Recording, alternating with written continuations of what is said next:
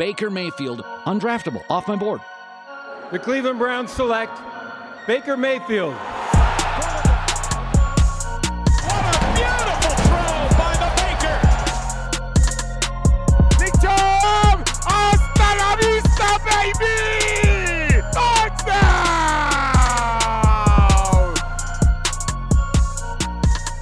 Welcome in to the OBR Film Breakdown. It's your host Jake Burns. Not uh, not feeling so hot, so can't really record a full podcast. The voice isn't holding up very well, and uh, feeling kind of sick. So just want to get something posted for you guys that maybe you missed. So I'm going to post the OBR's roundtable where we do preview the game from a bunch of different perspectives.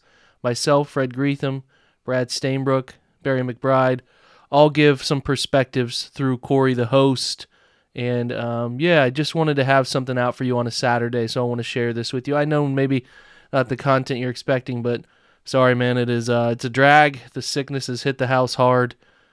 Little notes uh, uh, uh, that are worth paying attention to as the Browns get ready for Sunday. It seems as though Baker Mayfield and Nick Chubb have been removed from the injury report, so they will go in this game.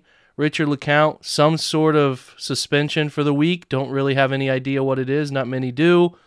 And then um, Donovan Peoples Jones will miss this one as well. Denzel Ward will also miss. OBJ is a shoulder questionable. Clowney with his three ankle, groin, knee questionable. AJ Green questionable. Malik Jackson questionable. And Takk McKinley questionable. We shall see who ends up being on the field. Seems like most of those are trending toward playing, but you never know. You really never know. Uh, for the Steelers, they're pretty healthy coming off a bye week. Eric Ebron has been rolled out, and Melvin Ingram is a groin designation, is doubtful to play in the game. So you will see a lot of Alex Highsmith. So the Browns get back their tackles now fully, well, as fully as they can be, and then get back their key running back, and then Baker Mayfield active to play. In this one, we will see how it goes. We have talked a lot about it. Otherwise, let's get over to the roundtable. I appreciate your guys' support. Hopefully, you do enjoy and can start joining us on Thursday night. Let's get over to the roundtable right now. We're driven by the search for better. But when it comes to hiring, the best way to search for a candidate isn't to search at all. Don't search match with Indeed. Indeed is your matching and hiring platform with over 350 million global monthly visitors, according to Indeed data, and a matching engine that helps you find quality candidates fast. Ditch the busy work. Use Indeed for scheduling, screening, and messaging so you can connect with candidates faster. Leveraging over 140 million qualifications and preferences every day, Indeed's matching engine is constantly learning from your preferences, so the more you use Indeed, the better it gets. Join more than 3.5 million businesses worldwide that use Indeed to hire great talent fast. And listeners of this show will get a $75 sponsored job credit to get your jobs more visibility at Indeed.com slash BlueWire. Just go to Indeed.com slash BlueWire right now and support our show by saying that you heard about Indeed on this podcast. That's Indeed.com slash BlueWire. Terms and conditions apply. Need to hire? You need Indeed. When you need mealtime inspiration, it's worth shopping Kroger, where you'll find over 30,000 mouthwatering choices that excite your inner foodie. And no matter what tasty choice you make, you'll enjoy our everyday low prices, plus extra ways to save, like digital coupons worth over $600 each week. You can also save up to $1 off per gallon at the pump with fuel points. More savings and more inspiring flavors make shopping Kroger worth it every time. Kroger, fresh for everyone. Fuel restrictions apply. Everyone, and welcome to the OBR Roundtable for the matchup against the Pittsburgh Steelers. I'm your host, Corey Gaudreau, and the Browns are coming off of a mini bye week after a Thursday night game last week, which they sorely needed due to their injury problems. They look to get multiple stars back this week, including Jack Conklin and Nick Chubb. And the offensive line will be healthy for the first time since Jedrick Wills rolled his ankle in week one. Last Thursday, the Browns took care of the Denver Broncos 17 to 14 behind a breakout performance from D'Ernest Johnson.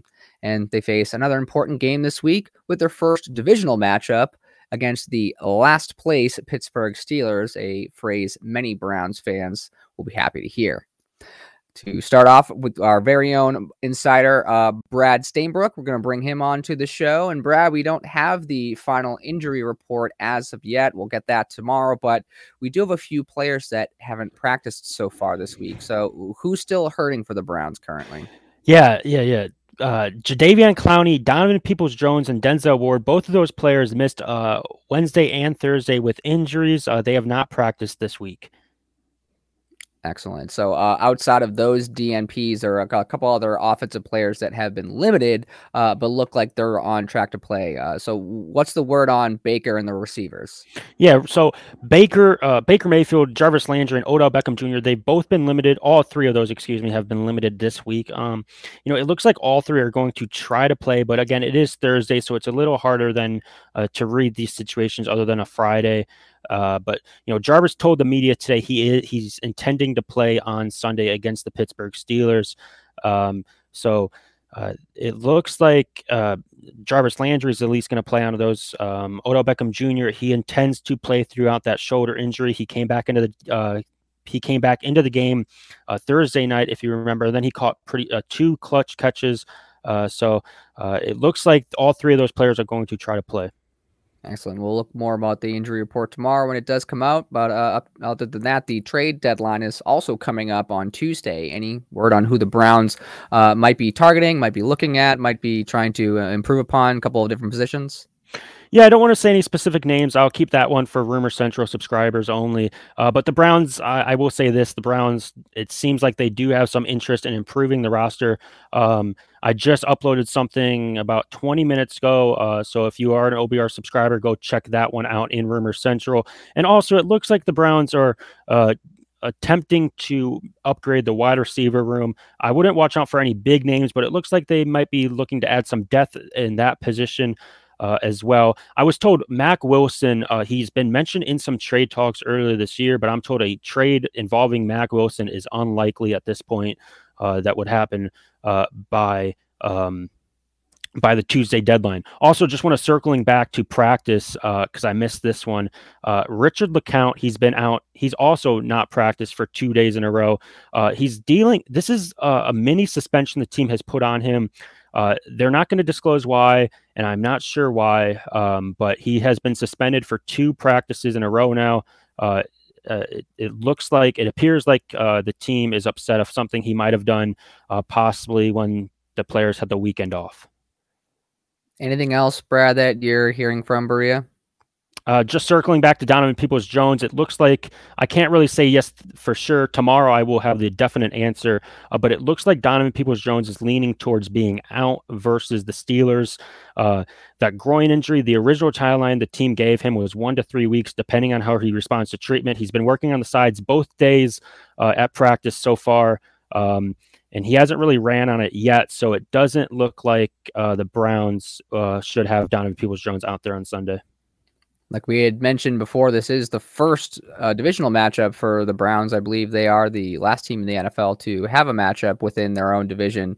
Uh, looking at this matchup, how are you feeling about this one, Brad? Do you believe that this is something that the Browns are going to continue to have these Steelers stay in the bottom, or is this going to be a, a, battle for supremacy of the bottom of the AFC North?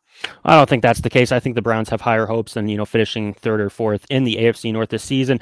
I think the Browns should come on top. Um, uh, Sunday, you know, stay tuned for our predictions. But I think you know, D'Ernest Johnson, Nick Chubb, they should have Nick Chubb back. We haven't hit on that. I probably should have hit that. On that uh, Nick Chubb returned to practice this week. Uh, he is going to play Sunday. All signs point to Nick Chubb playing. So Nick Chubb and D'Ernest Johnson, who still will get a lot of targets or uh, carries, I should say, uh, after he had an amazing, um, you know, primetime game Thursday night. Awesome. We actually had a, a question that came through from one of our viewers here live on twitch.tv from Kane Primer. Uh, any interest in possibly adding a tackle, maybe shore up that offensive line we've had some problems with? Yeah, I thought it was interesting. The Browns released Alex Taylor today. Uh, you know, offensive tackle. It might just be because, you know, Conklin's back in practice now and is expected to play. He told the media he's looking to play as well. Uh, but there's also a report the Browns are interested in um, in a tackle. I haven't heard anything specifically. I sent out some texts. I didn't get anything back, but there's a report out there from ESPN that the Browns might have some interest in Andre Dillard uh, from the uh, Philadelphia Eagles. Awesome. Well, uh, thanks so much to you, Brad. We really appreciate it. Uh, as you said earlier, you can check out the Rumor Central on the OBR.com to uh, check out the piece that Brad just dropped about 20 minutes ago. And if you want to follow Brad for anything else he's got going on there on the internet, you can follow him on both Twitter and Instagram at Browns by Brad. Thanks so much for joining us, Brad. Yep. See you next week. Sounds good. All right. Next up, we have our very own film expert, Jake Burns. We're going to welcome on to the OBR roundtable, and he's here to talk about the very own Pittsburgh Steelers, lowly at the bottom of the AFC North. Is that music to your ears, Jake, or what? yeah, for the time being, it it really uh helps pick up the spirits, as they say, right? Yes, exactly. This is not typically the kind of conversation that we're having at this time of the year. You know, it's uh, coming in close into Halloween, trick or treating season. Uh, Pittsburgh's at the bottom of the standings, so they've got a lot more glaring weaknesses this year than they usually do. This time, they're this time of the year, they're usually looking at the playoffs, but uh, especially their offense this year, really, really struggling. What should Brown fans be looking for from the Steelers this weekend? Uh, some key indicators for the Steelers, um, to me, as I look through some of their data, they're high volume 11 personnel team. So, what I mean by 11 personnel is they're going to have one uh, running back and one tight end and three wide receivers on the field. Now, they have as good a, a quartet of wide receivers there as, as anybody in the NFL in terms of going four deep. They rival the Cardinals in that regard. But Juju Smith Schuster is hurt. He'll be missing this game but they still have Diontae Johnson, they still have Chase Claypool, and they still have James Washington, and they like to use Ray Ray McCloud as well. So they will continue their high volume of 11 personnel. They will sometimes sprinkle in some 12 personnel by having Eric Ebron and Pat Freiermuth, their young tight end, on the field together. But most of the time, it'll be Freiermuth and then Najee Harris in the backfield, their running back. And that's a high volume for them 74% of their snaps, uh, third highest usage of 11 personnel in the entire NFL uh, 281 snaps, according to our friends at Sports Info Solutions. Other tendencies, excuse me, they are relatively decent uh, no huddle usage. They've had 26 snaps, which is about middle in the league.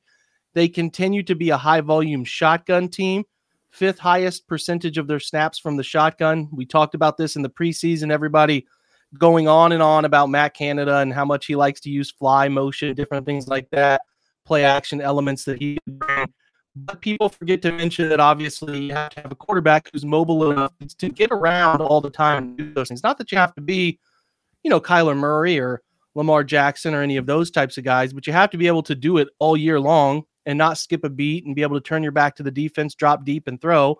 And that's not Ben Roethlisberger's game. He likes to live from the gun. So you will see them in the shotgun quite a bit. They don't motion a ton, only 136 motion snaps, 22nd in the NFL. They don't play action a ton either. And this has been really the same Pittsburgh offense for several years late in Ben's career here, the 28th uh, lowest usage of play action. So you're really not going to deal with a ton of run pass conflict in this game, okay?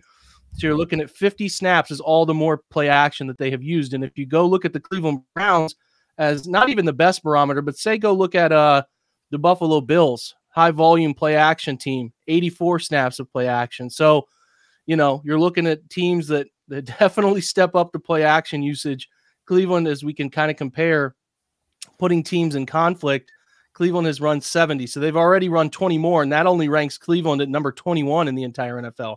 So different form of offensive philosophy from the Steelers. This means the Browns will match personnel with a high volume of nickel. That means Troy Hill will be on the field. That means we'll probably, if he plays, see Malcolm Smith alongside Anthony Walker inside, you will see less of Sione Takitaki and less of Mack Wilson because they will uh, be matching that personnel. The Steelers will go, like we said, 12 personnel. The Browns will match that with some base, but it won't be a very high volume of snaps in this game. Pittsburgh does love the highest tendency they have, two of them, excuse me. RPOs, those run pass option plays, they're second in the entire NFL running those.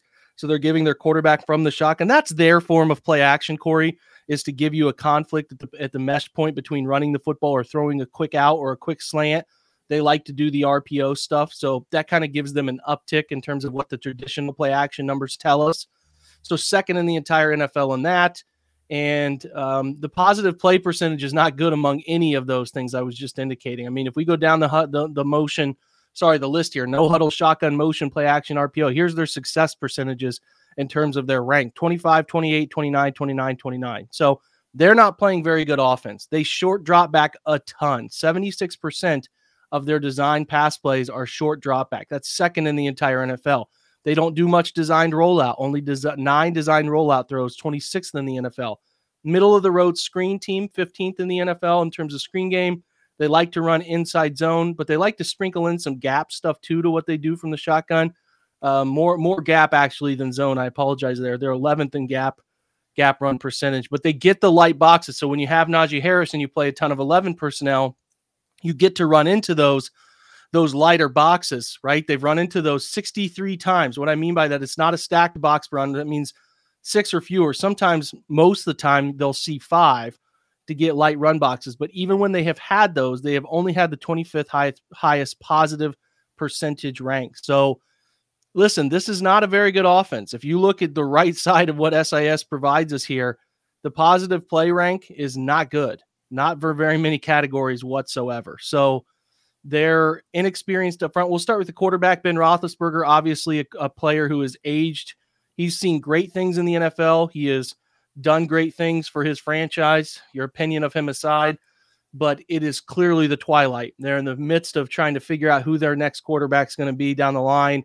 It's uh, it's never going to be the same for him. Najee Harris, nice running back, can do both both phases out of the backfield in terms of being able to catch the football and run the football, but he is he is certainly not as uh, not as adept at, at, at, at running from the shotgun as you would like your guy to be. He's more of a downhill runner, but he does the best he can given the scheme. In the wide receiver position, Diontae Johnson, who led the NFL last year in dropped passes, has cleaned that up to an extent this year, is playing good football. He will be a real challenge for Greg Newsome, who I expect to be in for Greg, sorry, Denzel Ward uh, as the primary cover corner to the boundary. Diontae will present a nice challenge. Chase Claypool is a very vertical receiver. He'll get downfield. I think Greedy will get him a lot of time. So Chase gets down the football field, down the sidelines. Ben has not been connecting with him. Ben is one of the lowest graded deep ball passers in the entire NFL this year. There has not been a very sound connection, but they will throw it. They'll put it up the sidelines, and and, and if you if you uh if you can't if you can't play sound coverage, they're going to be able to draw some flags, right? So that's something to keep your eye on. Is how often are they trying to challenge these Browns corners into pass interference type situations? So keep in mind there. The offensive line, not very good. Uh, really not very good. They're playing with a with a patchwork group in their offensive line that that is far far from the uh, far from the norm for what you've seen for Pittsburgh for so so long. And this is the biggest issue with their team. They can't block successfully in either phase, and it's really hurting them. They have uh, a third round pick from 2018, Chukwuma Okorafor Kevin Dotson, their fourth round pick, who's a nice player, but is not playing up to his normal uh, to normal levels. They have not gotten out of Kendrick Green, the third round pick this last year, what they hoped they would. He's actually playing behind J.C. Hassenauer at center. They had signed Trai Turner, who's been around the NFL for a while. He's playing right guard, and then J- Zach Banner is their listed starter at right tackle. It is one of the worst offensive lines the Browns will get this year, and they have to take advantage of that if they're going to find success. So, um, the thing for Cleveland will be: can you defend deep throws without interfering? Can you make Ben Roethlisberger uncomfortable in the pocket, and can you continue to take away opposing run games. The Browns have really had only one team gouge them on the ground, and that was Arizona. Now, granted, Arizona also does some similar things that can make the Browns frustrated in terms of Arizona did some uh, light running back, light box running. So they spread you out with a lot of that 10 personnel. Can Pittsburgh do the same? We'll see. The Browns continue to shut teams down. They've only had two teams run for over 100 yards this year, and one was the Chargers, where Justin Herbert contributed some yardage there on the ground. I think they held Ekeler under 70. So I really only consider that Arizona game a game where they were really run on. But yeah, that's that's the element. If the Browns can make Pittsburgh one-sided, one-dimensional, you have a real chance. On the defensive side, two players are playing extremely well for that group. Cameron Heyward playing phenomenal football for Pittsburgh. He's their interior anchor. He's their defensive tackle who bounces around between a four eye. He'll play shade sometimes. He's all over the place uh, former Ohio State product. We know about Cam. He was a first round pick in 2011. He's been around forever. Us at the OBR know how to how to get his name right, and some around the market are struggling with that. So he's their guy inside. They will also play an Alabama grad sixth round pick in 2019, Isaiah Buggs, and then they'll play Chris Wormley in there as well. Uh, sometimes uh, rookie Isaiah Loudermilk will get some run out of Wisconsin. Uh, and then it's the edge guys, right? It was it was Bud Dupree last year, but this year Alex Highsmith has stepped in. Something's going on in Pittsburgh with Melvin Ingram. He's not playing, and if you pay attention to accounts over that way, there's some weird element going on with Melvin Ingram that I'm not totally sure what it is. But TJ Watt has been phenomenal. He's been uh, really every bit as good as Myles. He's been producing game changing plays, and he is a problem. And he's always been a problem when the Browns play Pittsburgh as far as recent games go. So they will have to do their best with TJ Watt. Now, the inside linebackers, they're inside off ball linebackers. Devin Bush, we all know the first round pick in 19, the Michigan, uh, the Michigan young man had been pretty good until was really coming on until he tore his ACL last year. He has not graded out well this year. Joe Schobert, who we all know very, very well around here, was traded to Pittsburgh in the preseason. He has also not played very well, uh, not producing the way he has uh, really been accustomed to from his Cleveland days when he went to Jacksonville and now in Pittsburgh. He's on a sharp decline. He's number 93 too, so that's going to be weird for those of you who remember him as a far different number than than his usual. But he's number 93. So those are your two inside backers. Devin Bush not playing up to standard. Joe Schobert not providing the lift they hoped he would, stepping in for Robert Spillane. Uh, on the cornerback spots, this is where the secondary and whole as a whole is dicey. I mean, Minkah Fitzpatrick is a phenomenal safety. He's had great career numbers, but he's having a terrible season this year. An under 40 grade. I think his coverage grade from Pro Football Focus is under 30. I mean, he's extremely talented. I'm sure there may be some struggles going on, but a very talented dude. And I uh I don't foresee Minka continuing to struggle, but it'd be nice if he struggled one more time. Terrell Edmunds is another guy they've had around for a while. Their first round pick in 18, their other safety. Again, not playing very good football under a 60 grade. They let Mike Hilton go. So Cameron Sutton is the starting corner opposite of Joe Haden. Both are playing below average to average football. They they they run in um, as a a uh, nickel a nickel corner. They'll run in Arthur Maulet, who's inexperienced but been okay for them, and then they'll also play Tre Norwood as their dime backer, kind of similar to what the Browns do with Grant Delpit. So listen, this is not a very good Pittsburgh team. This is a team that is just accustomed to winning and have a culture of winning that carries them through some games that they have no business winning. They have their players, some bright spots, but for the most part, Cleveland is the more talented football team with more experience in key areas and more talent in key areas. And they just have to do what they do best to win this game. And it's a home game you need to win to kick off the AFC North. I don't know if you guys have any questions, but that sort of gives you an idea of who the Pittsburgh Steelers are. They're a 3 4 defense. Uh, they do uh, a lot of, of, of, exotic coverages in the back half. They like to get a little crazy with their coverage back there, uh, do more quarters coverage than anything else. And then they will blitz you from different angles uh, off the edge. They'll twist stunt, they'll do some different things, but they really rely on their two outside guys getting home and Cam Heyward sort of crashing the pocket from the interior. Now we've got a question that did come in from our chat here. Where do you expect, or where do you expect them to target our defense on Sunday? Well, I would expect them to challenge it the way they've challenged everybody, which is trying to push the ball vertically down the sidelines. But I mean, they're a mixed bag, man. They might try to go after the linebackers with some of that RPO stuff. I don't know. They're going to definitely try to get Najee going in the interior, but it's just it's just such a passive brand of football they play. If they get the run game going, I think Cleveland in a little bit of trouble. Everybody really wants to talk about, but for the most part, I just don't. I really don't see how.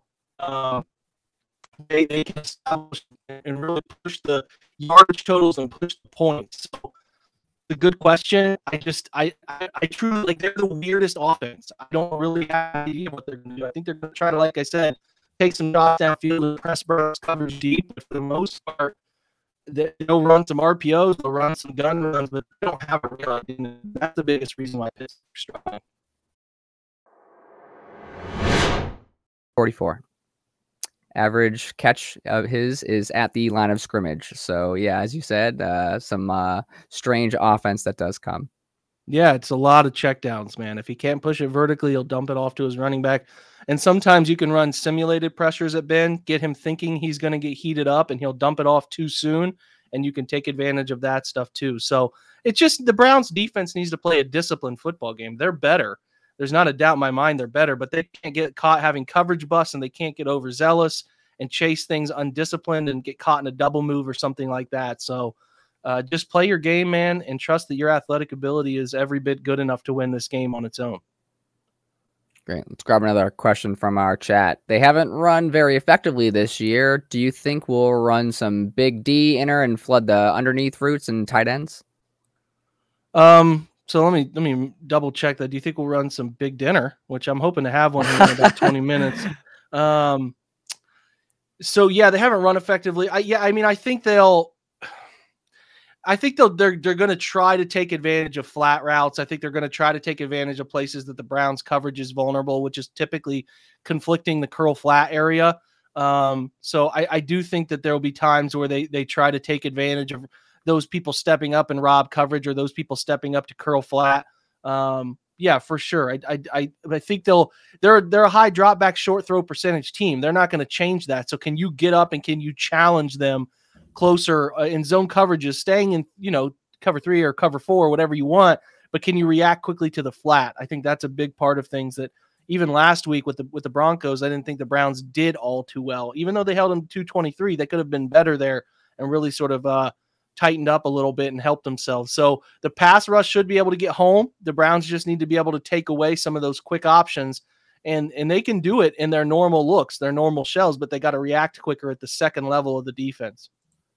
This is uh, more of a comment from the chat, but I've got a follow up question from it. Like this one. Uh, to be fair, they haven't faced a Joe Woods defense yet. I anticipate Joe playing 10 yards off the receiver, so Ben has some easy throws. Yes, I'm a bit cynical. So, uh, how how's the, Do- the Joe Woods defense match up against this Steelers brand of offense currently? It should be fine. I mean, it should be fine. Like I said, it's going to be about how quickly do their guys react to the flat, how quickly do their guys take away those quick throws. Because if you can make Ben hold on to the football for a couple seconds longer than he wants to hold on to it, he's not going anywhere. He's going to pump fake in the pocket. He's going to try to do things he used to do 10 years ago that he can't do anymore. So if you can get Ben to move off of his first and second read or make him make him feel pressure, he's going to a make a mistake or two and he's going to take some sacks. So I have faith the Browns pressure can handle it, but you need the coverage to be an aggressive coverage in terms of getting up, challenging the ball being thrown to the flat, challenge the ball being thrown on stick routes, intermediate throws make Ben have to throw it downfield and then take advantage of your guys who are playing deep coverage who should be in position to make plays. So this is really a I would say this is this is like a it's a step above Texans and Bears offense, but it's below Minnesota's offense in my opinion in terms of sheer uh, cohesiveness and sheer talent. Um, but but uh, it's not it, it's it's a step I would say a step above Denver, but you're in that realm. You get what I'm saying? Like they're not that good schematically, and they're certainly not that good from a player by player standpoint. This is a team, the way they're structured with an immobile quarterback, with uh, you know receivers that aren't really great separators, that the Browns should be able to handle pretty effectively. Another question here from Riffer X in the chat. Jake, do you think they are going to, or the Steelers are going to try to utilize Freiermuth more this game? Yeah, Pat's a good player, man. I liked Freiermuth a lot coming out of Penn State. I thought he had a lot of talent. I hated that he came to the North, but uh, I do think they will. There's been an uptick lately of trying to get him into more situations to make plays for them. I would expect him to get seven targets or so in this game. I would think that they would challenge Anthony Walker. The Browns missing JOK would be an example here of where you're kind of hurting a little bit. But I do think Ronnie Harrison, and if they would elect to bring John Johnson or Grant Delpit on to cover him, in his area can handle him, but it is about cohesively tying your zone coverage into where he is because I think I think Ben is starting to get comfortable with him and in a Heath Miller sense, the way Heath used to be his guy back in the day. So they do need to try to keep a focal point on him and uh, and try to limit uh, limit that connection and that security blanket that Ben really likes. Uh, so, uh, question here and a follow up too. Why don't the Browns run much RPO? Is it because they'd rather just run just dedicated run plays themselves? Yeah, they're they're not really built that way. They tried to do a lot of it in 2019 with Freddie Kitchens and, and Todd Monken, and it was an abject disaster. Uh, their quarterback's really not built to handle it, or he didn't handle it well in 19. And this offensive structure is is certainly not geared toward it. They did run a couple last week I was pleasantly surprised by that, but they'll they'll not they're not going to run, you know, seven or eight any given week. It's just it's just sort of not who they are, not who they want to be, and they're their play action game is built more from under center, and you don't see run, you know, RPO stuff from under center. It's just impossible to turn your back to the defense and and sell it. So they're an under center football team more than a gun team. If you're a gun team and your quarterback always is facing the defense, you're obviously going to run a higher percentage of of RPOs, right? Like that's that's uh it just makes logical sense. But I, I'm not sure. I'm trying to check real quick. I don't I don't know what the Browns. I think the Browns are in the late 20s in terms of yeah shotgun percentages. The Browns have only run 217 shotgun snaps, which is 30th in the entire NFL. So it's not who they are by nature. Awesome. Uh, another question here from the chat uh, from K Primer. The Browns used quick reads in the playoffs against the Steelers last year. Does that bode well for Baker uh, Baker in a return this week? It should. It should. I think they can still isolate Schobert. I think they can isolate uh, Devin Bush in coverage if Jarvis plays and plays in the slot, and if you can get Odell in the slot too, and use those guys on the interior, I think you have a really nice chance to uh, give Pittsburgh some fits at the second level. So I do think the plan will be from Kevin and his offensive planning group get the ball out of Baker's hands quick so he doesn't take many shots on that shoulder. And he's also been more accurate to the shorter portions of the field, too. So, yeah, I think that's a fair assessment. All right. Any uh, final thoughts about this first uh, AFC North matchup for the Browns? Again, not quite the situation you usually see. Browns uh, ahead of the Steelers in the in the standings this late in the season so far. Yeah, I think this is going to be something we're going to get used to, though. I, I don't I don't know where Pittsburgh's going in the future. There's no reason to lose this game. The more I look at it, you're at home. There, there's really no reason to lose this game. You have to win. You have to go to minimum three and one over your next four to be in the right position. And they're getting some people healthy.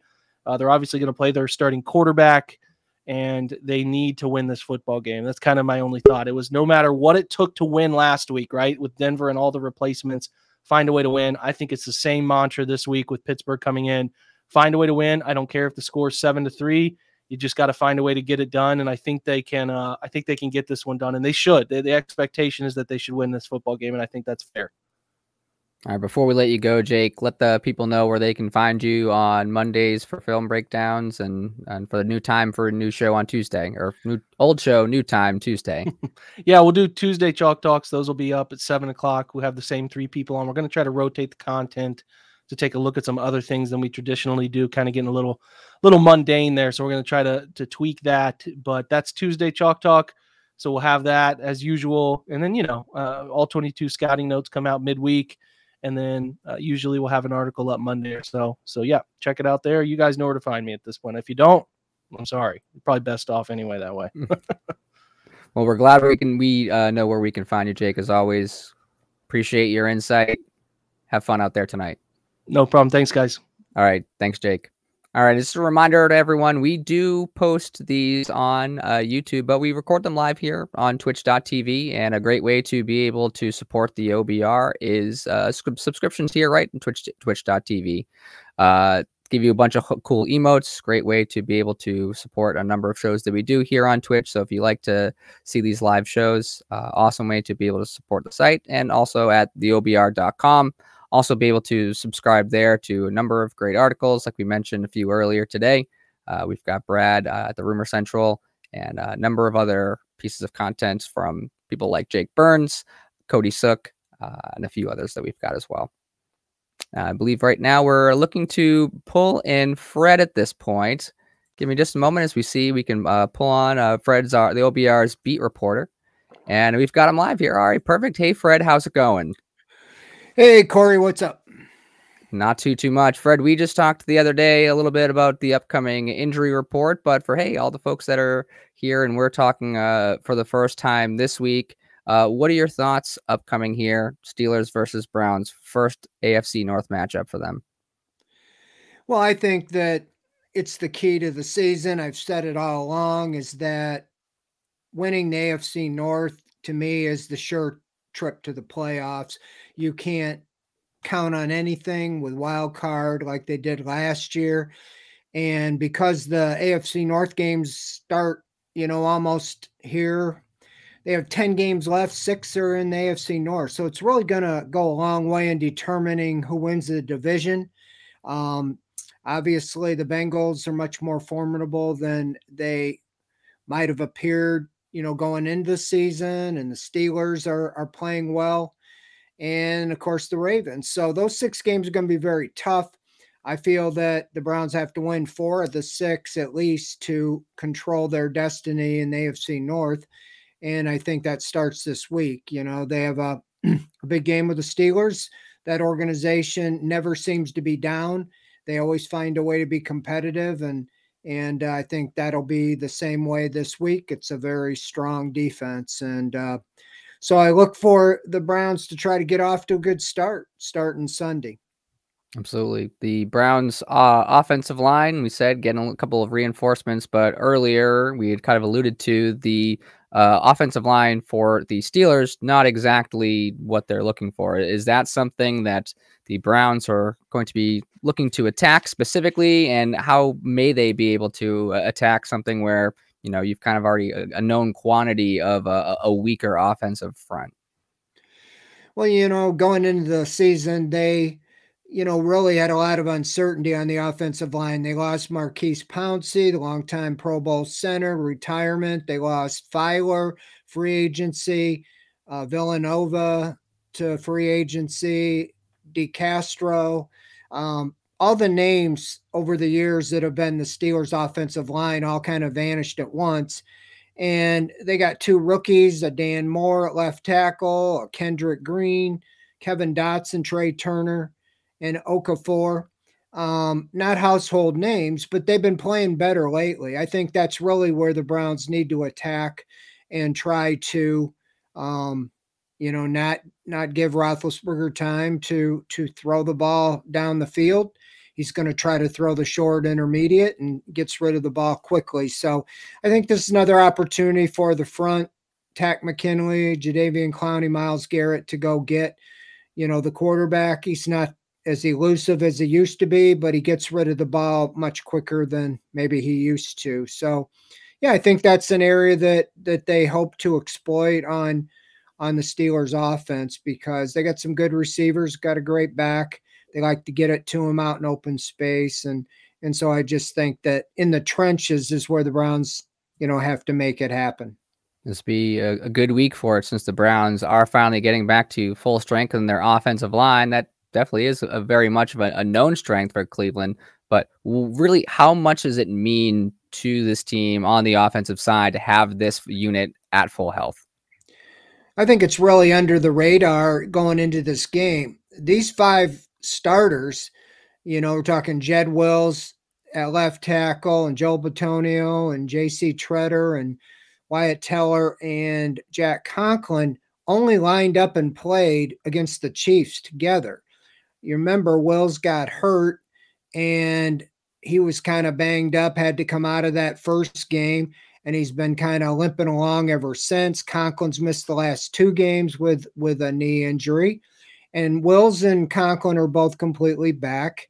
And so you got the five starters that you really, you know, intended to have all along leading the way. Nick Chubb coming back. He's always had good games coming off of injury. And we saw what D'Ernest Johnson did last week. so I don't think you're going to miss a beat. You're leading the NFL in rushing, and you've you've juggled your lineup. You've had Chris Hubbard, you'd have Blake Hance at two different positions, you'd have James Hudson, and so really you got the the mainstays that you brought in.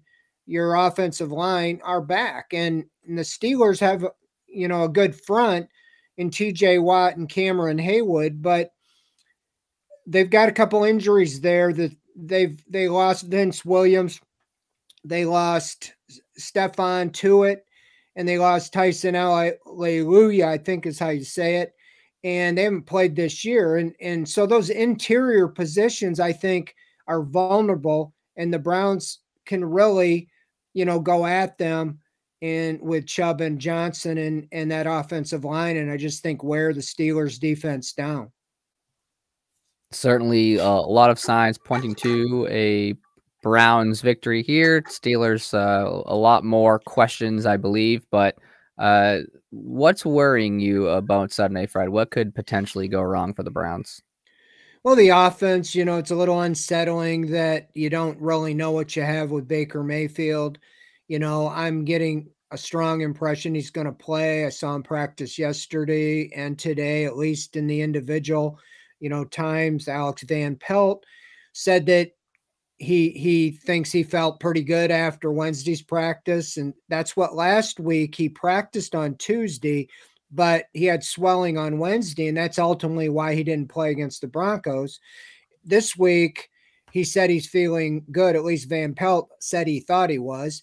We haven't talked to Stefanski since before practice Wednesday, so we get to talk to him tomorrow after practice, and we'll probably find out at least – you know, what the tea leaves are saying. But I'm saying Mayfield, I think is going to play, but it's just, you know, what are you getting? Are you getting, you know, an 80% Mayfield, 90%? Um, because they're going to come at him.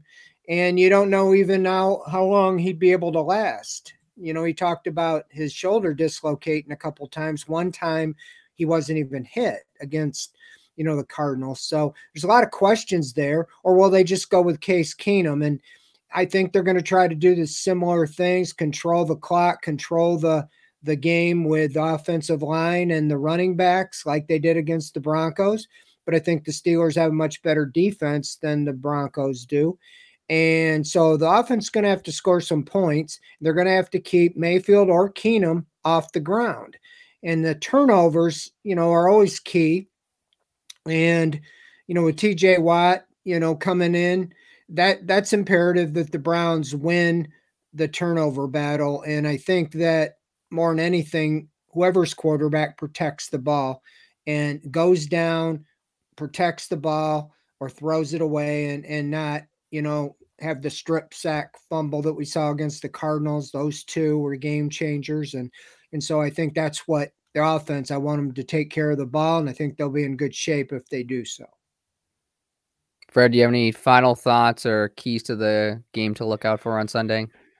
Well, I think I talked to Jarvis Landry today, put up a story on the site, and the the players, the Alex Van Pelt just said that, you know, he just, you know, his nickname's Juice, Jarvis Juice Landry, and Van Pelt, you know, said that Juice is the guy that juices up the offense. And one of the reasons they like to get him the ball early and often is that just seems to get everybody else going. If you didn't notice last week, the first play of the game after he returned was to Landry, and four of the like first 15 plays were to him. He didn't get much the rest of the game, but it it got it got the flow going.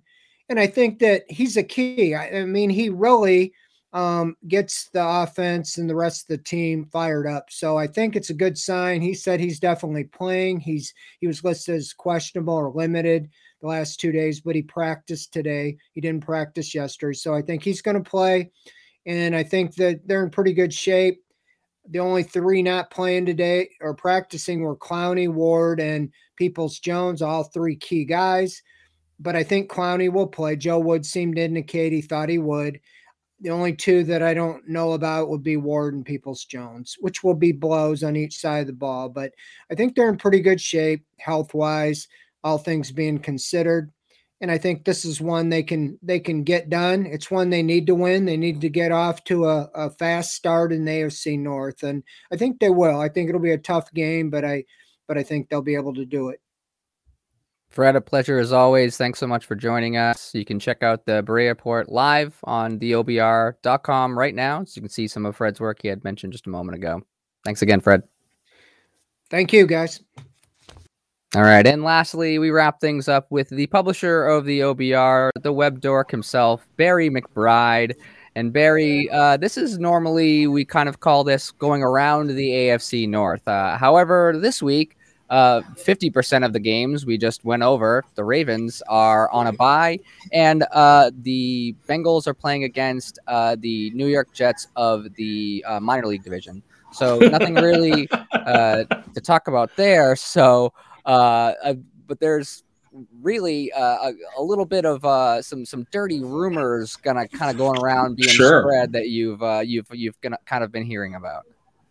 Yeah, exactly. Um, you know, this time of year, uh, one of the key articles that sites looking to get clicks will put out are you know things like three daring trades the Browns need to make. You know, or uh, you know, the Browns have to go out and get these five players, right? So uh, I went around and, and looked at that, Uh, and it turns out that these articles are written for the Browns specifically, uh, like they are every other team. I think there was an editor there demanding, you know, 32 different articles about trade bait. Um, and so, you know, these things are page you catnip. And so I went around and, and, and looked at a couple of them.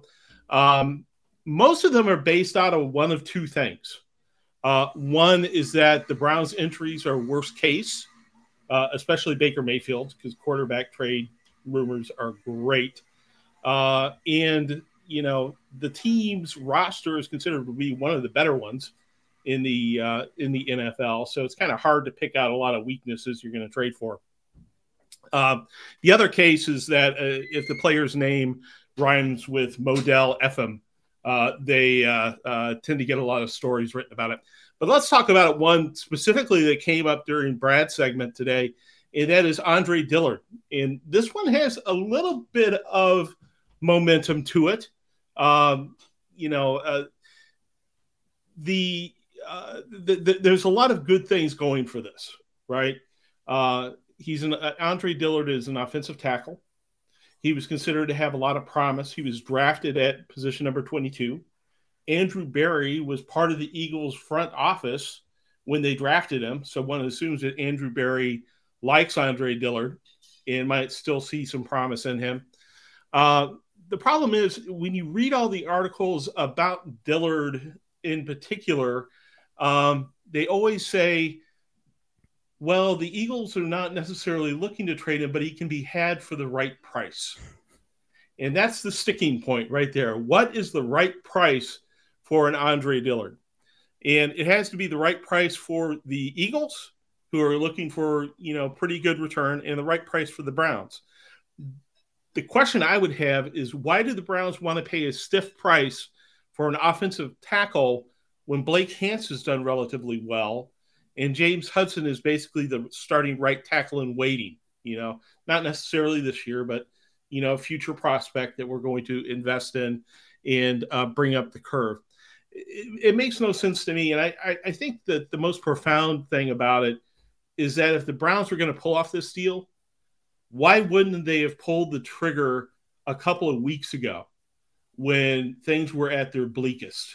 You know, with Hubbard gone, Jared Wills not playing, Jack Conklin not playing, it would seem to me that that would have been the time to, you know, load up on offensive tackles. But, um, you know, it's a possibility. Now, when I was talking with Fred uh, last night, uh, we talked about the Browns roster, which is still considered to be one of the best in the NFL, despite the four and three record. And I asked Fred, um, which unit has disappointed you the most, right? Um, you know, linebackers, running backs, whatever. And Fred very quickly said the secondary. And it's really hard to argue with that uh, this year. Uh, with all the investment that's been made in the secondary, the first round draft choice, the John Johnson signing, the return of Grant Delpit, uh, Troy Hill, it, just not uh, producing like we thought they would. So a trade that makes sense to me, you know, is probably the area of the greatest weakness right now for the Browns, which would be in the secondary. You know, some veteran help, some, uh, you know, giving Denzel Ward uh, a uh, uh, proven compatriot there. Uh, and in addition, because of Ward's injury history, maybe a little bit of depth would help out. So you're not relying on basically, you know, Greedy Williams and a rookie uh, at the cornerback position. So I went around looking for some of the rumors for uh, cornerbacks and, it, uh, and secondary help, and there's some out there that make sort of sense. Marcus Maye, uh, the Jets safety, the Jets might be in a selling mood. Uh, that might make some sense. Uh, Kyle Fuller, the cornerback from the Broncos, that might make some sense as well, given their, you know, his financial situation. Um, one I looked up was a site called Clutch Points, uh, which is a sort of a sports blog that uh, tries to make every news item the worst possible to get attention. Like they would have gone nuts last week, and they probably did on Jedrick Wills' comments about Case Keenum and Baker Mayfield, right, and tried to turn that into a sort of a, a controversy, right, to get people to check out the article. They have uh, the trade for the secondary being Joe Haden from the Pittsburgh Steelers. Returning home. Was, I thought this was interesting. Yeah, returning home, you got that. He's still very popular. You know, Brown's staff, mm. you know, still loves him. But uh, I cannot see the Pittsburgh freaking Steelers at three and three trading a quarterback to their biggest rival, right?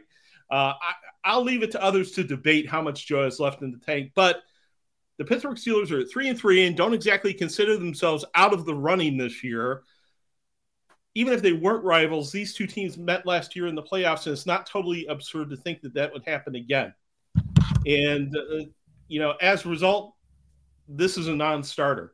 And if you look at a lot of these trade proposals, they're very similar. They have us getting somebody from the Buffalo Bills. Well, Buffalo Bills got to think that the Browns might be waiting for them in the playoffs, right? Why are they going to improve our situation unless we dramatically overpay, right? So a lot of them, if you just do analysis, just doesn't make uh, a lot of sense. Uh, and I would say that's the case with these first two. Dillard, I might still hold some, you know, a slim possibility, but doesn't make sense to me for a number of different reasons.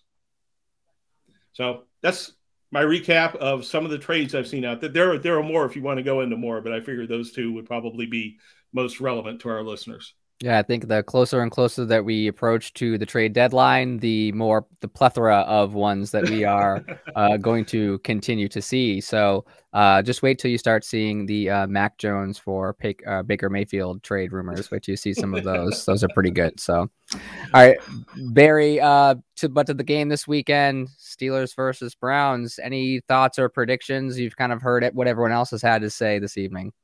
Well, I'll have my prediction out there uh, tomorrow. Uh, I wrote it up today uh, along with my player to watch. Uh, the only prediction I'll make for sure on the Steelers game is that I will be at Old River Tap and Social on Sunday afternoon at one o'clock.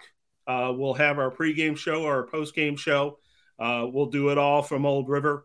And I'd love to see you there if you're watching this and, and want to come join me and uh, cheer ourselves hoarse for the Browns uh, against the dreaded Pittsburgh Steelers on Sunday.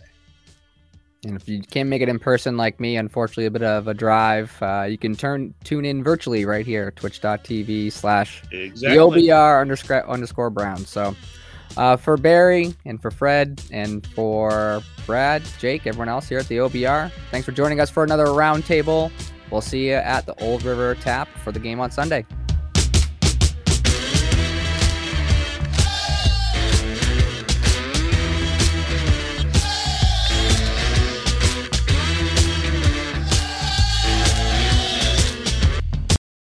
Everyone is talking about magnesium. It's all you hear about. But why? What do we know about magnesium?